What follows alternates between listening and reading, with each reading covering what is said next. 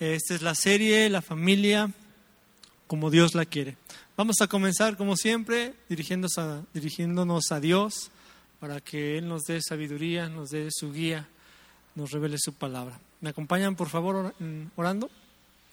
Señor, en esta tarde ah, eh, venimos delante de ti, Señor.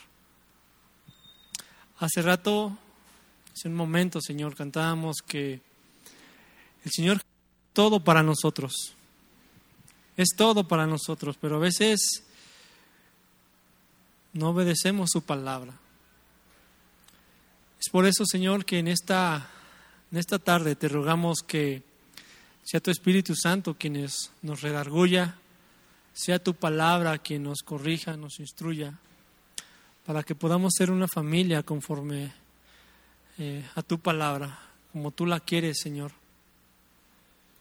Para que en esa unidad que nos has llamado, como es la familia, podamos glorificarte en medio de este mundo que cada vez está en decadencia y cada vez crece la maldad.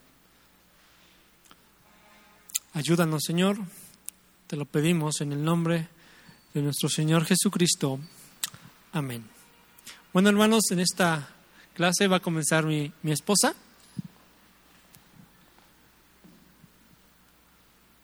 Buenas tardes, hermanos. Mm, vamos a continuar en esta clase con la segunda parte del tema que veíamos la semana pasada, el tema era bloquea, o es bloqueadores de circuito en la comunicación. Si recuerdan, veíamos que hablar y comunicar no era necesariamente la misma cosa, porque podía pasar que una persona esté hablando, hablando y hablando, pero el mensaje no se ha recibido por la otra persona. Y esto sucede porque hay formas de hablar que bloquean nuestra comunicación con las demás personas y de alguna manera estorban o matan una comunicación efectiva dentro del hogar. Si recuerdan, vimos en Efesios que después de que el apóstol Pablo en los capítulos del 1 al 3 habla de nuestros privilegios y bendiciones extraordinarias que tenemos en Cristo, en el capítulo 4 el apóstol describe también el impacto que esto debe de tener en nuestra vida diaria.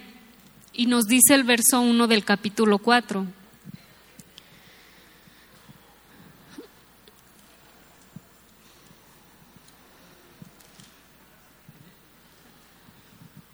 Dice Efesios 4.1, Yo pues, preso en el Señor, os ruego que andéis como es digno de la vocación con que fuisteis llamados.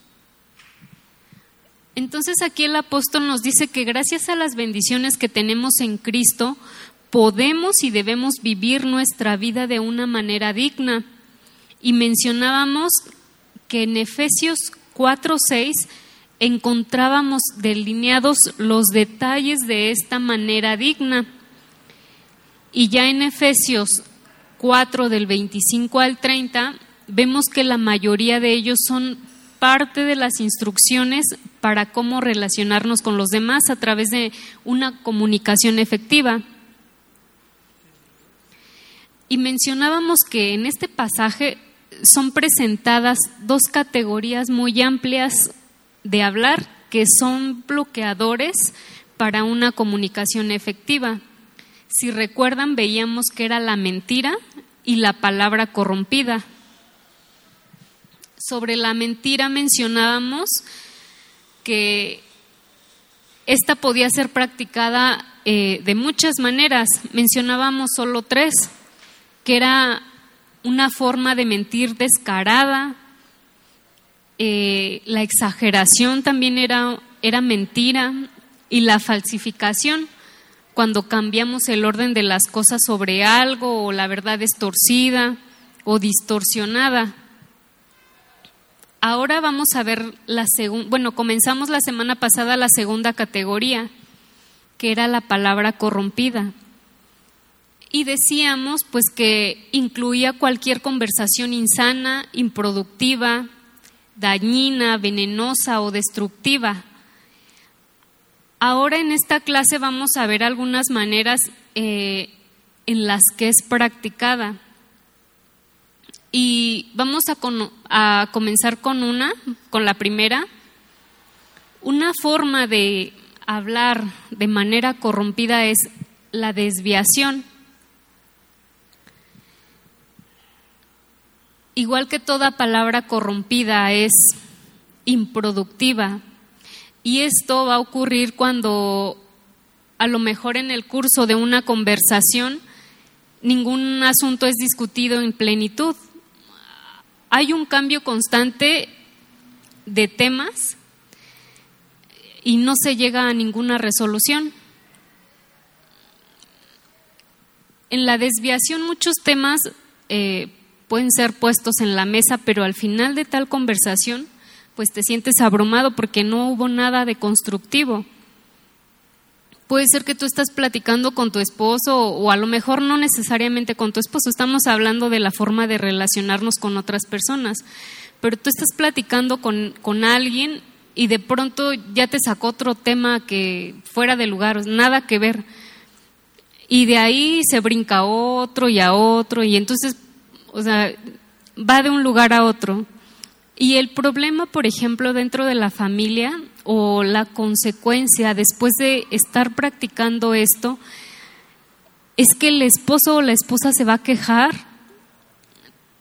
de que a lo mejor el que la practica, ¿no? Se va a quejar de que su esposo pues no tiene ninguna voluntad de comunicarse con él o con ella debido a esta situación. A lo mejor hasta lo culpan de que pues todos los problemas son, son por su culpa. No hay una satisfacción en la profundidad de la relación y ni siquiera a lo mejor debido a que pueden poner un tema sobre la mesa y no dar o no concluir en nada, pues ni siquiera tienen interés de enfrentar los asuntos ni de mejorar su matrimonio por este tipo de, de, de forma de practicar la palabra corrompida. Y todo esto quizás porque a lo mejor son maestros de la desviación, constantemente se brincan de un asunto a otro sin sacar nada efectivo. Empiezan a lo mejor, si se puede decir, muchos fuegos, pero ni siquiera pueden apagar uno o son capaces de apagar uno.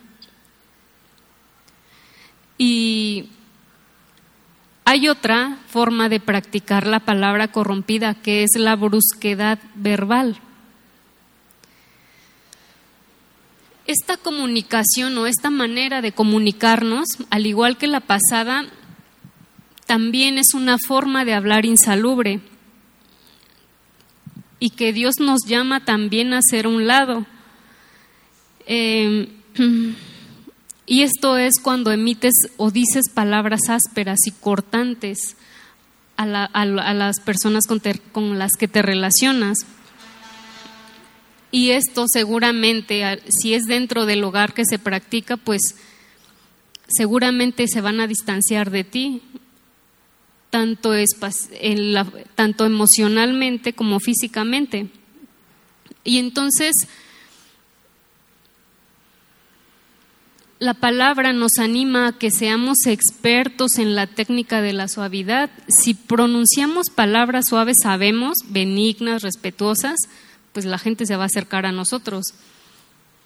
Y es más, tratándose de las relaciones interpersonales, pues como nos dice la palabra, ¿no? La blanda respuesta quita la ira, mas la palabra áspera hace subir el furor. Esta es la segunda forma de practicar la palabra corrompida. La tercera es el discurso de anulación. Discurso de anulación. Y de igual manera es una forma de hablar malsana. Y esto tiene lugar cuando a lo mejor comienzas eh, a decir algo, ¿no?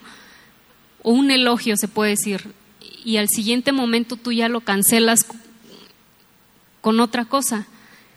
Por ejemplo, eh, llega tu esposo y te dice, pues qué buena comida, qué rica está, ¿no? Y en segundo, y inmediatamente cambia la oración y dice, ¿por qué no más, por qué no cocinas así más seguido? O sea, tú te está elogiando, pero al siguiente momento ya está cancelando lo que tú, lo que ya te dijo. Otro ejemplo eh, puede ser, mm, me gusta ver que sacas buenas calificaciones en español, en historia, ¿no? Con los hijos. Pero te elogia y ya después te dice, pero pues así deberías de ser en todas las materias. Y ya está anulando inmediatamente lo que él dijo. Y así hay muchos ejemplos. Eh, me gustaría que, eh, gracias por avisarme que vas a llegar tarde. Y después dice, pues no entiendo por qué lo hace siempre. y así, hay muchos ejemplos sobre esto. Tú comentas algo y, e inmediatamente ya estás cancelando lo que dices con las siguientes palabras. Cancelas un buen comentario con uno negativo.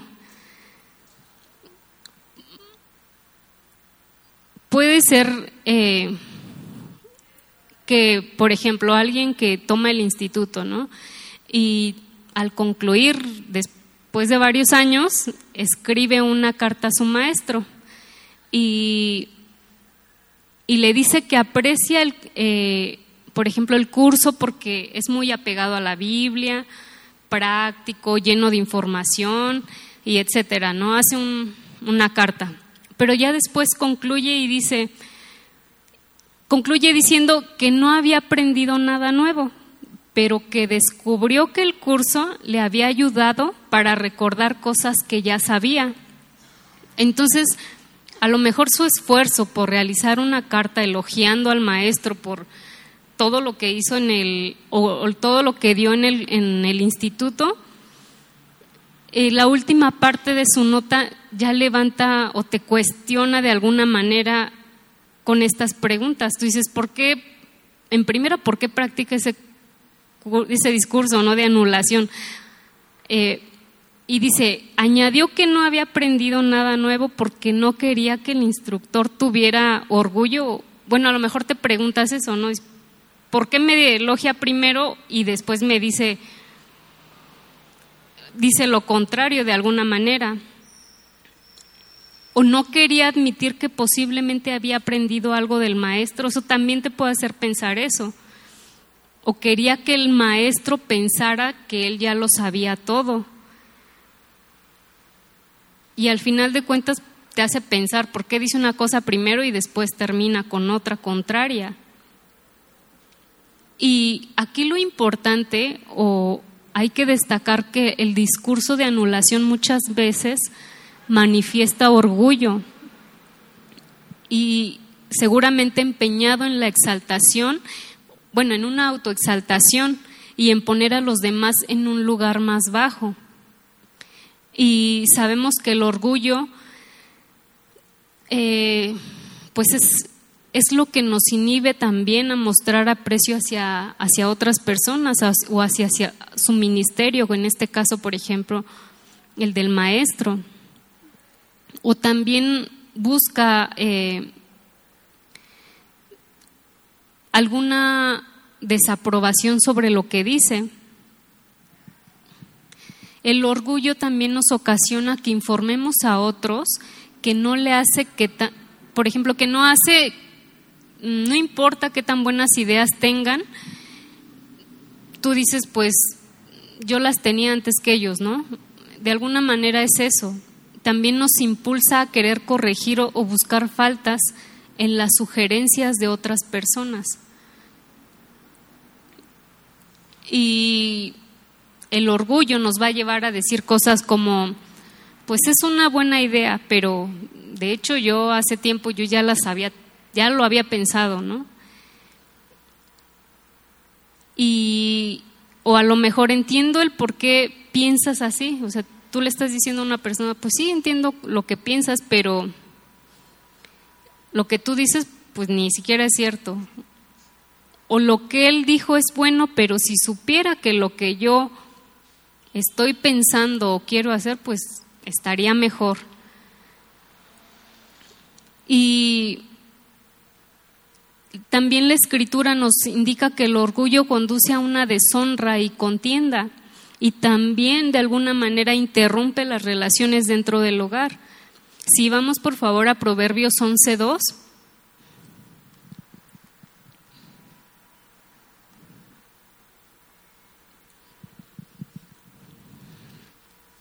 Proverbios 11.2 dice, cuando viene la soberbia, viene también la deshonra, mas con los humildes está la sabiduría. Y Proverbios 13:10 más adelante dice, ciertamente la soberbia concebirá contienda, mas con los avisados está la sabiduría. Y puedes de alguna manera deshonrar a otros abiertamente con tus palabras, tal vez impidiendo a lo mejor que, la, que las otras personas manifiesten sus ideas o a lo mejor también ni siquiera eres como para decir gracias y o puedes hablar pero siempre también expresando cualquier discurso de anulación.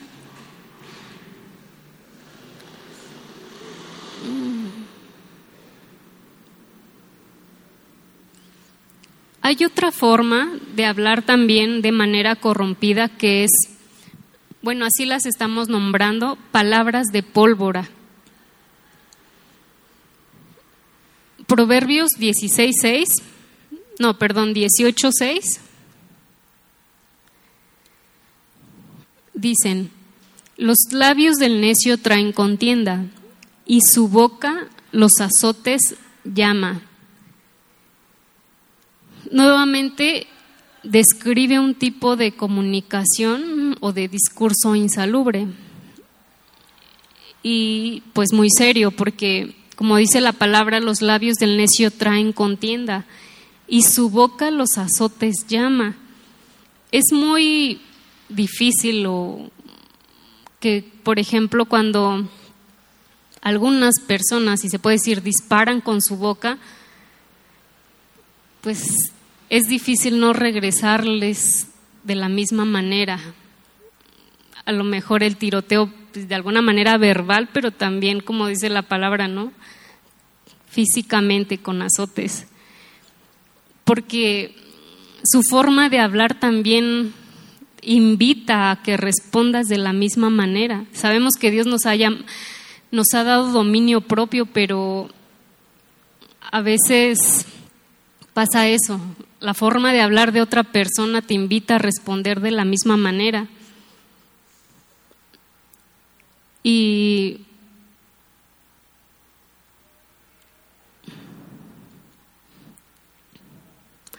por ejemplo, en una ocasión eh, este pastor dice pues que alabó o elogió a un pues a un hermano, ¿no? por haber traído todos sus documentos para, para el instituto y pues muy bien en tiempo y forma y todos sus datos personales y lo elogia, pero entonces el otro responde pues que no es lo que todos deberían de hacer.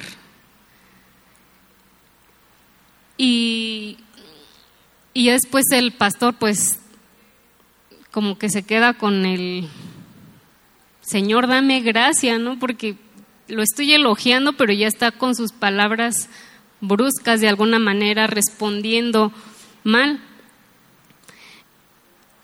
Y después dice el pastor pues que ignoró su respuesta provocativa y continuó leyendo sus formatos. Y dice pues todo indicaba que leía su Biblia, que estudiaba, que oraba, tenía una verdadera comunión. Y entonces añade y dice, eh, qué bien, me da gusto pues que te prepares, que estudies, que tengas una relación con Dios. y la otra persona insiste, pues ¿qué no es lo que cada cristiano tiene que hacer? Se sale otra vez con lo mismo. Otro rayo de hostilidad de alguna manera. Y después dice, pues encontré también que memorizaba los versículos. Era una persona de verdad con conocimiento, pues sí conocimiento, pero ahí se quedaba nada más. Y igual le volvió a decir, o lo volvió a alabar por, esa, por ese tipo de prácticas de, de, memorizar los versículos. Y, y después de esto le, lo alaba y él vuelve a repetir, no es de suponer que todos los creyentes deben hacer lo mismo. Y no importa lo que la otra persona trate de, decir o de elogiar a alguien. De alguna manera su soberbia se veía manifestada. Y las palabras, ese tipo de, respuestas, también encienden. Es lo que comenta el pastor. Él dice, pues ella me estaba invitando que le diera una paliza, como dice la palabra, no unos azotes. Y ella dice, bueno, ahora entiendo por qué aleja a las personas, por qué no tiene buenas relaciones con alguien, o por qué siempre está sola. Sus palabras o nuestras palabras de pólvora siempre van a provocar conflictos y siempre empeora o conduce a una vida de derrota, a una relación, no hay relaciones por ese tipo de, de formas de hablar.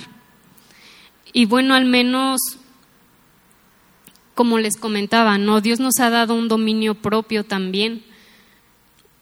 Y, y a veces bueno, al menos en mi caso, yo lo reconozco, no, no, no había identificado estas formas de hablar en, antes de ello, ¿no? Pero, pero Dios es bueno y siempre, siempre te advierte, o a lo mejor en estas clases que hemos pasado sobre una, la forma de la mentira, formas de, de, de palabras corrompidas, pues me pasó que de repente digo algo y ya me trajo a la mente el Señor, pues si esto habló la clase, y aunque sabemos Dios es bueno, ¿no? Y fiel y, y perdona nuestras faltas, también hay necesidad de parte de nosotros de con un corazón sincero poner por obra lo que, lo que hemos estado aprendiendo. Todavía hay muchas formas de hablar de manera corrompida, pero eh, mi esposo va a continuar con ello.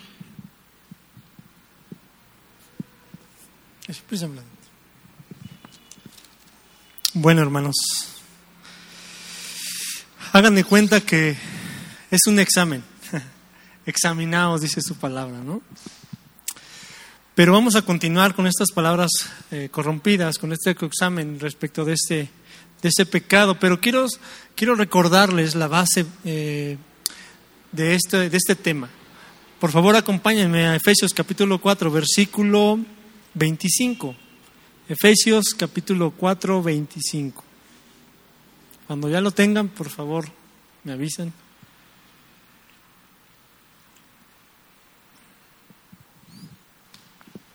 Los que traen su Biblia, Ah, tiene como subtítulo en el versículo 17, dice, la nueva vida en Cristo. ¿Sí? ¿Cómo empieza? ¿Cómo se manifiesta? Y dice versículo 25, por lo cual, desechándolo a qué? La mentira, hablad verdad, cada uno con su prójimo, con su prójimo porque somos miembros los unos de los otros. 26, airaos, pero no pequéis, no se ponga el sol sobre vuestro enojo, ni deis lugar al qué? Al diablo. 28. El que hurta no hurte más, sino trabaje, haciendo con sus manos lo que es bueno para que tenga que compartir con los que padecen necesidad. 29. Ninguna palabra corrompida salga de vuestra boca, sino la que sea buena para la necesaria edificación a fin de dar gracia a los oyentes. 30. Y no contristéis al Espíritu Santo de Dios, con el cual fuiste sellados para el día de la redención. ¿Por qué menciono estos versículos, hermano? Porque muchas veces en la familia le hemos dado lugar al diablo. Y por como consecuencia, o más bien al mismo tiempo, hemos contristado al Espíritu Santo.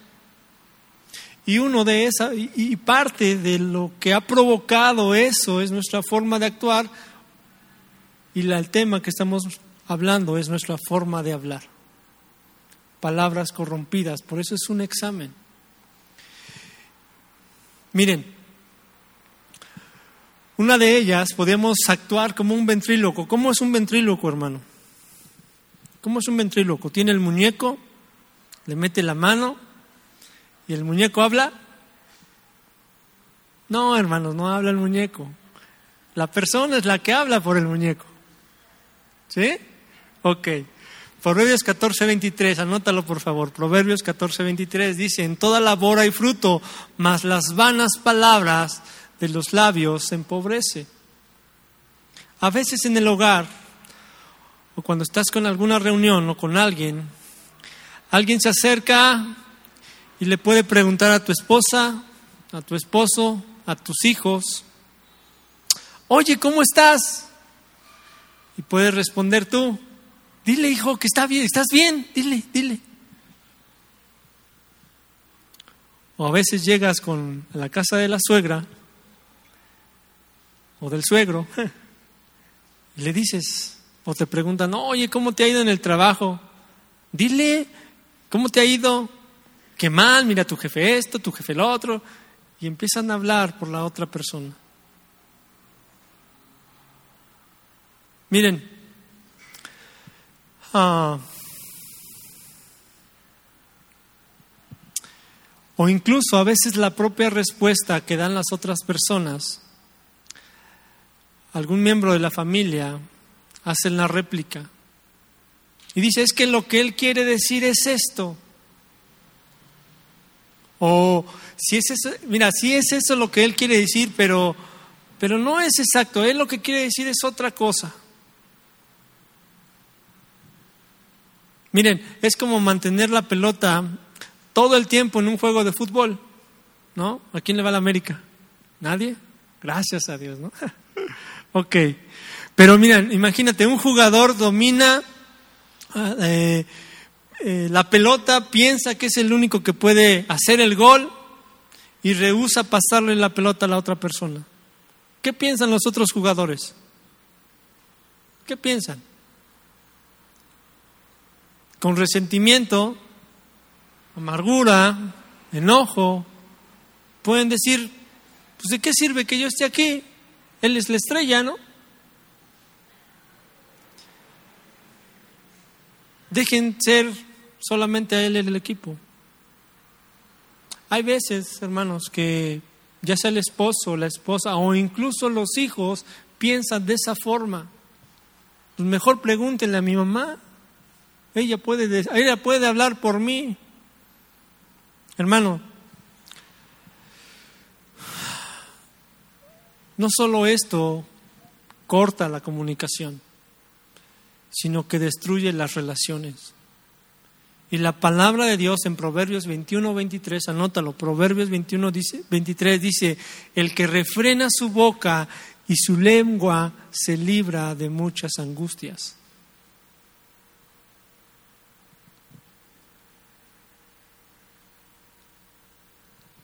Mira hermano, nosotros debemos clamar a Dios si estamos cometiendo esa situación. A lo mejor dices, es que no lo hago, no sé, ahorita no sé. Puedes preguntarle a tus hijos o a tu esposo, ¿alguna vez lo he hecho? Porque sí lastima, sí destruye la comunicación. Bueno, ya mejor ni hablo porque si no va a decir algo. Miren hermanos, el salmista, eh, Salmo 141.3, nada más anótalo, 141.3, dice, él clamaba y decía, pon guarda en mi boca, oh Jehová, guarda la puerta de mis labios. Él deseaba ser prudente. Porque todos hermanos ofendemos de muchas, muchas veces. Y si alguno dice la palabra, si alguno no ofende de palabra, este es varón perfecto, capaz también de refrenar todo el cuerpo, lo dice Santiago. Santiago capítulo 3, verso 2. Otro ejemplo, otro examen eh, en el que podemos estar actuando en palabras corrompidas es el discurso del de la última palabra, ¿no? Algunas personas dentro del matrimonio, dentro de la familia, dan la impresión eh, de que una vez que ellos han hablado ya no se puede añadir más, ¿no? Es que es esto respecto de un tema, ¿no? A lo mejor son estudiaron ese tema, trabajan en ese tema y lo que ellos digan ya. Hay veces que dicen para la cocina, no, es que el mole es así, así, así. Oye, pero también, no, no, no, es así, así, así. Ya es tan duro y dale con el mole. Ahora sí que le dieron en su mole, ¿no? Son como eh, el señor hablador, no sé si, lo han leído, pero es, es como el señor hablador en el progreso del peregrino. ¿Alguien lo ha leído? Se lo recomiendo. Fue escrito por John Bunyan. Este señor hablador hablaba mucho sobre cualquier tema. ¿Sí? Estaba tan impresionado de él mismo que esperaba que los demás respondieran de la misma forma. Sin embargo, las demás personas lo consideraban como una bolsa llena de aire, que era una persona pomposa y superficial. Yo diría llena de soberbia y de egoísmo, ya que piensa que él al decir la última palabra es porque va a tener la razón. ¿Qué pasa cuando hay alguna situación ah, que no se puede, eh, no se pueden poner de acuerdo en la casa? ¿Qué pasa? La esposa puede reaccionar y decir, no, es que él es mi hijo y esto se hace así. Y el esposo, no, yo soy la cabeza y esto se hace así. ¿Qué están manifestando?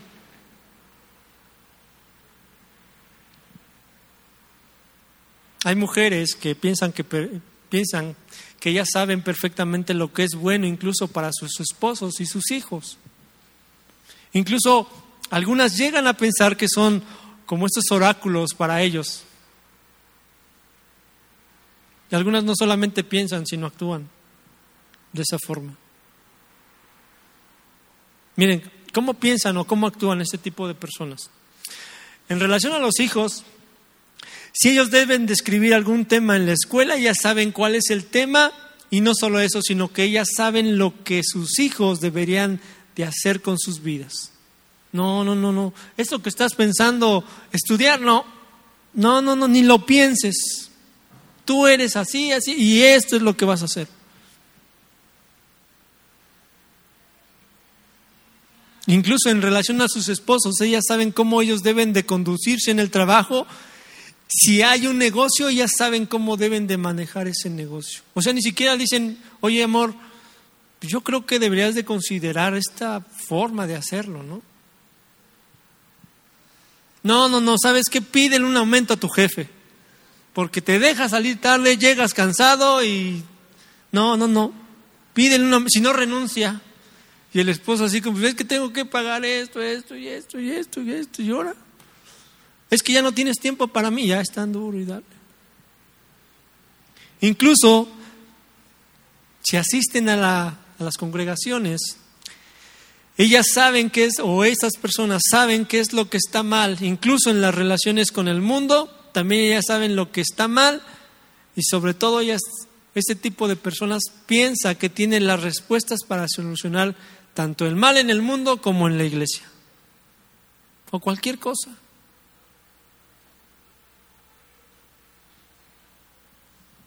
Hermanos, con un carácter así es muy fácil que se tenga problemas en casa. Y estas personas creen saber por qué las demás gente tienen problemas para que las escuchen y se relacionen con ellas. Por lo regular ellas pueden pensar, no, es que ellos son muy mundanos. Oye, hermana, pero es que, o hermano, es que, pues, Dice la Biblia que dejes ir a contiendas, divisiones y al, al que te acercas ya saliste de pleito. No, hermano, es que son mundanos. Es más, tienen falta de piedad. Mire, véalos, véalos. No, no, no, es que el otro está endemoniado, pastor. Pero en realidad, hermanos, es que ante ese tipo de personas, los demás miembros de la familia o los que la rodean, los rodean, están cansados de ser tratados como tontos por alguien que quiere pensar por ellos. Dan lugar al diablo dentro de la familia. Esta forma de conducirse, hermanos, cabe de más recalcarlo, no es digna de la vocación con que fuimos llamados, como lo acabamos de leer. Más bien esta forma de conducirse crea muros tan altos entre los miembros de la familia que en lugar de haber unidad hay división. ¿Recuerdas lo que dijo el Señor Jesús a los fariseos cuando decían que le echaba los demonios por Belcebú? ¿Qué les dijo? Una casa dividida no puede prevalecer. Esta misma frase en la versión Dios habla hoy dice, una familia dividida no puede mantenerse. Si has creado ese tipo de muros, hermano, arrepiéntete. Arrepiéntete. Y como el salmista lo leímos hace un momento, puedes acudir a Dios y Señor, pon guarda de mi boca, guarda la puerta de mis labios. Otra situación que se puede dar es el discurso negativo, hermanos. Un discurso negativo y, excesivo. ¿Por qué? Porque hay personas, hay personas, no vemos personas, nada yo, que se quejan constantemente y siempre andan buscando las faltas de los demás. Siempre andan buscando la paja en el ojo del hermano en lugar de ver su viga, ¿no? Pocas veces, hermanos, afirman o hablan de las virtudes positivas de otros. Raras veces reconocen las buenas, las cosas buenas que pasan en el mundo o incluso en la iglesia o en su propia familia. Miren, algunos de ellos asisten a la iglesia y son expertos en el discurso negativo. Llegan y... Pero ¿por qué tan alto? ¿Por qué tan chiquito? ¿Por qué tan enfrente del pastor? ¿Que me va a hablar al oído? Hermano, ¿por qué me puso en este pasillo? Ay, hace mucho calor. ¿Qué pasa dentro de la familia? ¿Qué pasa dentro de la familia? Hermanos, dentro de la familia la penumbra y la tenebrosidad que brotan de la boca de estas personas fomentan una atmósfera deprimente en la familia. Porque incluso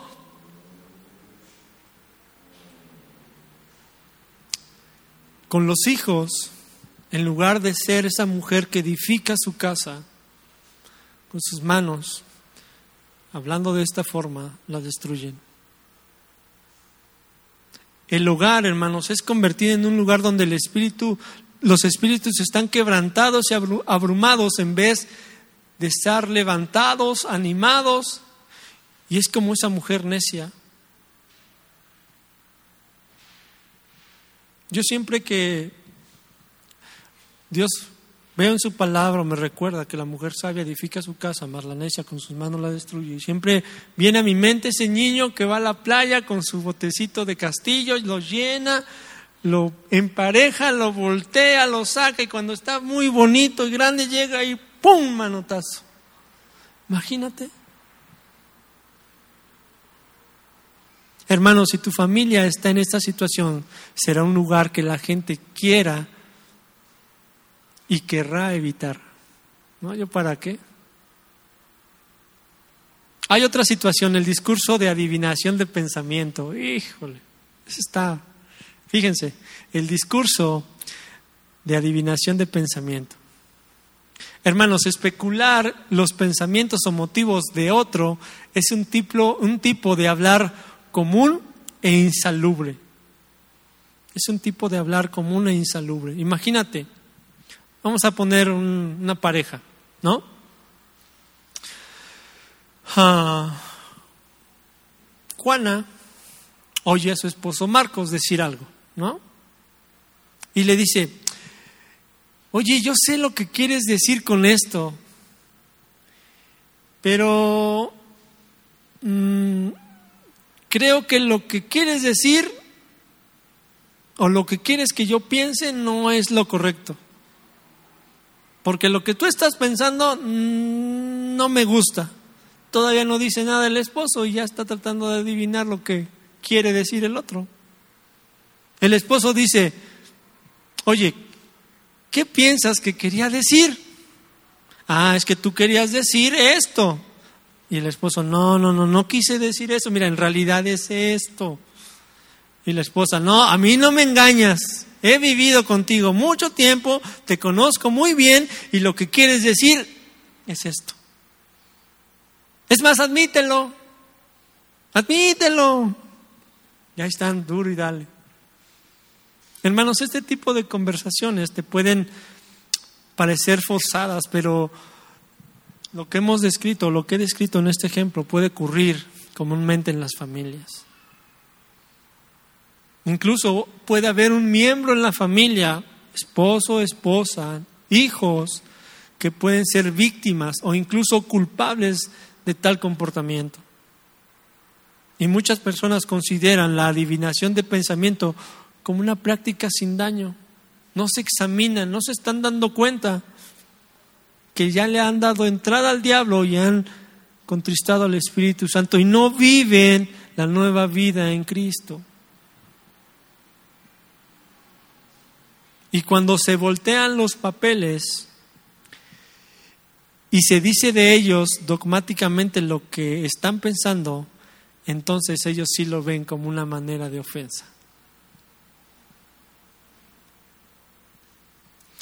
Hermanos, también otro tipo de palabras corrompidas que debemos de examinarnos si estamos practicando, si estamos viviendo, que no agrada a Dios, que no está llevando a nuestra familia como Dios la quiere, es la manipulación verbal. Es la manipulación verbal. Y de eso es muy fácil verlo. Miren, el crecimiento personal y las relaciones familiares positivas también pueden ser estorbados al intentar controlar manipular o castigar verbalmente a la gente.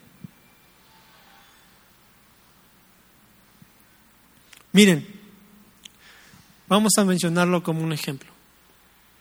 Eh, ah, imagínense a la hija, al hijo que le dice, papá, voy a ir al cine. No, hijo, ¿cómo? No, no, no voy a ir al cine, voy a ver los Avengers. No, eso es del diablo, no, no vayas. Y la mamá, no, ¿a dónde? No, pues los Avengers. No, no, no, eso es del diablo, no vayas. Y el hijo, papá, pero es que voy a ir con mis amigos. Y sale la mamá y dice, si tú vas, yo me muero. Si tú vas, yo me muero. Y el papá no. Ya se siente cortándose las venas, ¿no? Quisiera que nunca hubieras nacido, nunca. Híjole,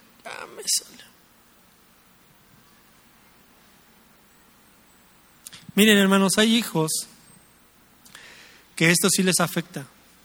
Y cuando crecen, desafortunadamente y tristemente, si desean que sus madres mueran o que sus padres mueran.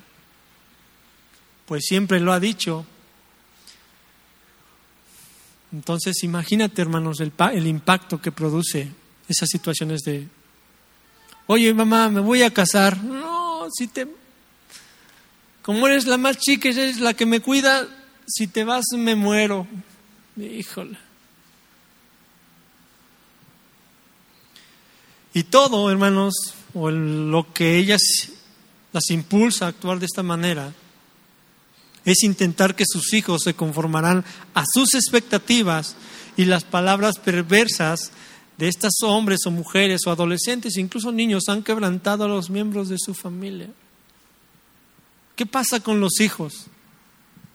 Mamá, ¿me dejas tener novio? No, hijo, ¿cómo? Ay, mamá, ándale, pues, no, déjame tener novio. No, hijo, tienes 10 años, hija, tienes 10 años como novio. No, no, no. Si no me voy de la casa, mm, ándale, pues. Incluso, miren, yo me he dado cuenta que incluso esa situación empieza cuando también los hijos son pequeños. A veces mi hijo me dice, papá, ¿me dejas llevar un juguete? No, hijo, no, no vamos a jugar. Ah, si no me dejas llevar un juguete, ya no eres mi amigo. Ah, órale, está bien, soy tu padre, hijo, obedece. Pero hay que estorbar, hay que mostrar la palabra de Dios. Dice el Proverbios 15:4 que la lengua apacible es árbol de vida, mas la perversidad de ellas es quebrantamiento de espíritu. También está el discurso doble. Miren hermanos, hay que tener cuidado y hay que examinarnos en esta parte también. Discurso doble. ¿Qué es el discurso doble? Es la forma de hablar que pone a la gente en una situación de un callejón sin salida es eh, practicada ampliamente como interruptor del circuito, que no hay una relación. ¿Sí? Y este tipo de palabras crea una situación crítica y doble, pues envía dos mensajes distintos, que es incompatible y por lo tanto eh, de tal manera que sin importar lo que se haga, los miembros de la familia tienen la culpa. Ahora, Fíjate, imagínate una familia y al estar todos en casa, el esposo dice, ¿saben qué? Vamos al cine. Y la esposa dice, ay no, yo no quiero ir. Y pone mil pretextos. Y los hijos emocionados, papá, sí, vamos al cine, vamos al cine. Y la esposa dice, ah, ¿no te importa dejarme aquí sola? ¿No te molesta? A ver, hazlo. Si quieres, váyanse. ¿Qué pasa? A veces el esposo dice, bueno, pues ya no vamos. O al revés. La esposa dice, ¿sabe qué, hijos? ¿Qué quieren de comer? Los hijos, no, queremos pizza, mamá. Pizza, mamá. Ok. Y el esposo, ah, no, es que yo no puedo comer pizza, estoy a dieta. Oye, pero es que los niños, no, no, yo estoy a... Bueno, entonces hazlo, hazlo. Si no te importa dejarme sin comer, hazlo. ¿Qué están mostrando hacia los hijos? Es un doble discurso. Una casa dividida no puede permanecer. Miren, aquí hay algo importante, hermanos, porque a lo mejor dices que ya no hago eso, pero si estás experimentado este, este doble hablar, estás recibiendo dos mensajes incompatibles. ¿Y qué es a lo que nos ha llamado el Señor? A caminar en unidad, como cuerpo. El esposo siendo cabeza y la mujer siendo su ayuda idónea. Y los hijos obedeciendo. Imagínate que el esposo y la esposa caminan en esa senda y ya cuando el hijo crece, ¿qué es lo que hace? Practica los mismos pecados que ha visto porque lo han estado discipulando sus padres. Claro que él toma sus decisiones, pero todo el tiempo lo vio en casa. Hay otro que es el algodón de azúcar. Ya te imaginarás por qué. Una de las palabras corrompidas es hablar como ese algodón de azúcar. ¿No? Cuando comes, digamos un ejemplo, es un algodón de azúcar, con moderación no te hace daño, pero eh, pobre de ti si te conviertes en un, lo conviertes en un plato principal, ¿no? El algodón de azúcar simplemente no eh, fortalecerá ni contribuirá a que tengas un cuerpo fuerte, ¿no? Incluso los dientes pues, te van a caer, ¿no? Y antes de que seas viejito ya no tienes dientes. Hermanos, la falta de los minerales, incluso las vitaminas, son necesarios para una buena salud. y los que dependen de un dulce al final pueden incluso morir de hambre. Miren, muchas familias están débiles y frágiles por el hablar de así de como de algodón de azúcar. ¿Por qué? El plato fuerte en su menú es esta forma de comunicarse. Las conversaciones en estos hogares son normalmente superficiales, eh, falta de profundidad y de sustancia. Hablar por encima, los chismes frívolos y las burlas forman parte eh, mayor de sus interacciones familiares. Debido a que casi no discuten asuntos serios, cosas dolorosas o complejas, ni cosas externas, incluso las relaciones familiares en esta parte están a un nivel muy superficial. Te voy a decir por qué, hermano.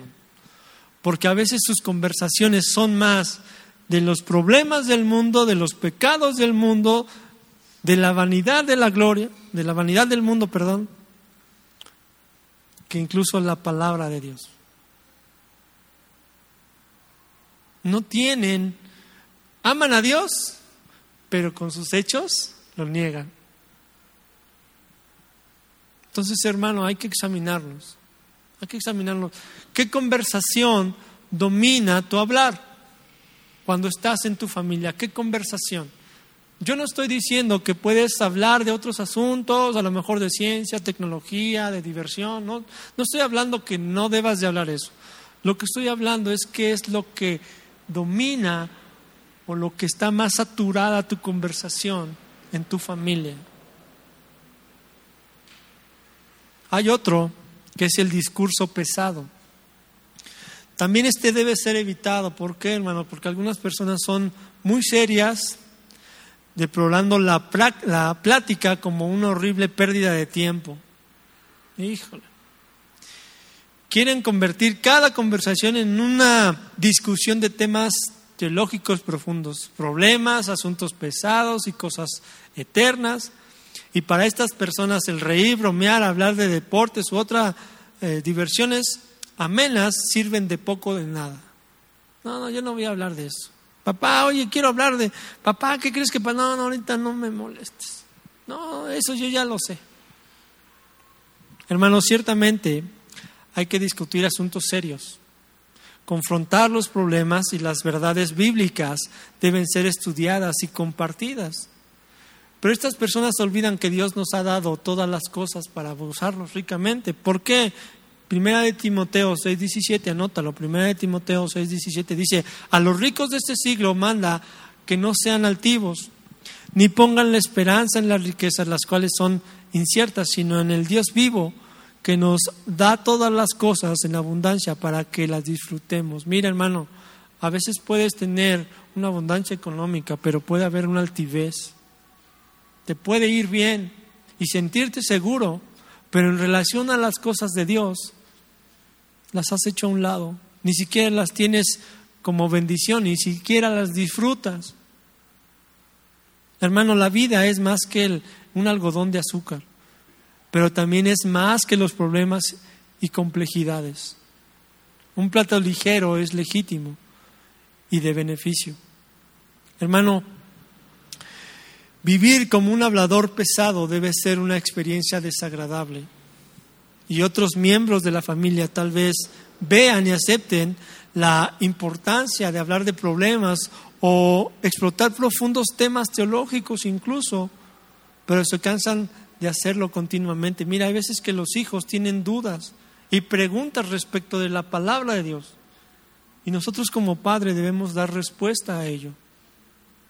No decirle, no, hijo, ahorita no.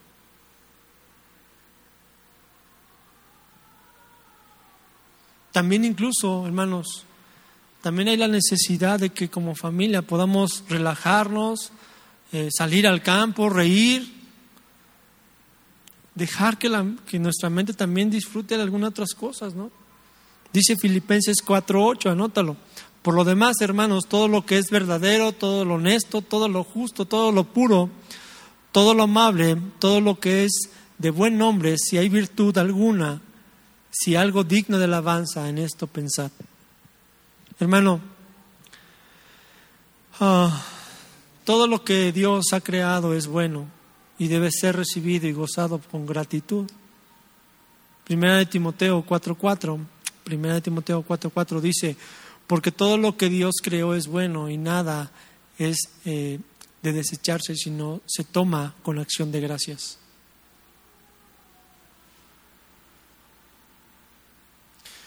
Podemos presentar una sugerencia, que la familia reserve un periodo diario para hablar de, asuntos profundos. Ah, incluso pueden poner límites en la discusión de, esos, de esas situaciones, de esos problemas o de esos asuntos. Y el resto del día pueden eh, evitar ese tipo de conversaciones. No, ahorita no es tiempo de hablar de esto. Vamos a disfrutar. Mira, sí tenemos situaciones, pero vamos al campo, ¿no? O vamos al parque. Porque si no, su vida y sus relaciones serán simplemente problemas, problemas, problemas, preguntas. Ahora, hermanos, si hablan incluso de problemas dentro de la familia, ah, no siempre debe de ser así.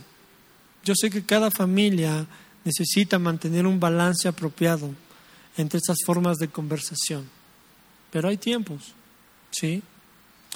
También, y ya por último, está el hablar golpeado. Se sienten muy norteños, ¿no? El hablar golpeado. Una respuesta rápida conlleva normalmente una indiscreción y representa otra forma dañina de hablar. Y la Biblia incluso nos advierte de ello. Lo vemos en Proverbios 29:20. Proverbios 29:20. Si me acompañan ahí, por favor.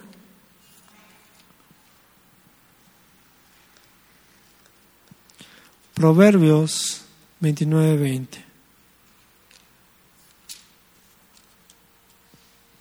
¿Ya lo tienen? Dice, ¿Has visto hombre ligero en sus palabras? Más esperanza hay del necio que de él. Incluso Santiago en el capítulo 1, verso 19 dice, sean prontos para oír y tardos para hablar. Eclesiastés 5.2 dice, no te des prisa con tu boca, Incluso si estudiamos la palabra, el rey Saúl ejemplifica el poder destructivo de ese tipo de hablar. ¿Por qué? En una ocasión, hermanos, durante la cena, su hijo Jonatán hizo un comentario acerca de su amigo David, eh, pero a él nada le gustó. No le gustó ese comentario. Y dice la palabra que entonces se encendió la ira de Saúl contra Jonatán y le dijo, hijo de la perversa y rebelde, ¿acaso ¿no sé yo que tú has elegido al hijo de Isaí para confusión tuya y para confusión de la vergüenza de tu madre? Y se levantó Jonatán de la mesa con exaltada ira y no comió, porque tenía dolor a causa de David, porque su padre lo había afrentado. Lo vemos en 1 Samuel 20, del 30 al 34. Hermanos, es evidente que en este contexto de Samuel, 1 Samuel, la relación entre Saúl y Jonatán no estaban, no, era muy tenue. Y muchos factores contribuyeron probablemente a esta separación, pero es razonable pensar que uno de los factores principales de la manera fue la manera de hablar de Saúl, airoso, apesadumbrado, sin pensar. Y las palabras, hermanos, pronunciadas con rapidez, pocas veces son de provecho y normalmente, como las palabras de Saúl, son destructivas. Ahora, viene aquí la pregunta, hermano, ¿quieres edificar tu familia como Dios la quiere? Toma en serio eh, estos bloqueadores de la comunicación, de los circuitos. Porque como les dije, puedes escucharlo y decir, no, yo no he hecho ese, no, yo no estoy en ese, no estoy... No, hermano, examínate porque ya lo vimos en Efesios. Pueden dar entrada al diablo, pueden entristecer al Espíritu Santo. y para edificar la familia como Dios la quiere, te animo, hermano, a buscar su ayuda, a la ayuda de Dios para edificar y eliminar todas las formas negativas y dañinas de hablar en, las, en esa comunicación en tu familia. Oramos, hermanos, por favor. Señor, gracias te damos por tu palabra. Gracias te damos porque hoy nos has ah, examinado ante lo que hemos escuchado si hemos caminado, Señor, si hemos manifestado en nuestra vida esta forma de hablar distorsionada. Te pedimos que nos perdones, Señor. Sabemos que nos has dado tu palabra, que es viva y eficaz, y que nos has dado a tu Espíritu Santo para poder presentarnos a ti en arrepentimiento, ser perdonados, pero también vivir como a ti te agrada. Es por eso que como este salmista te rogamos, Señor, guarda nuestra boca. Guarda la puerta de nuestros labios. Sabemos que nos has dado tu palabra y que nosotros nos has dado ese dominio propio. Que nuestras palabras, Señor, sean para edificar y no para destruir. Que podamos ser, Señor, uno en nuestra familia, como tú, Señor Jesús, y el Padre son uno.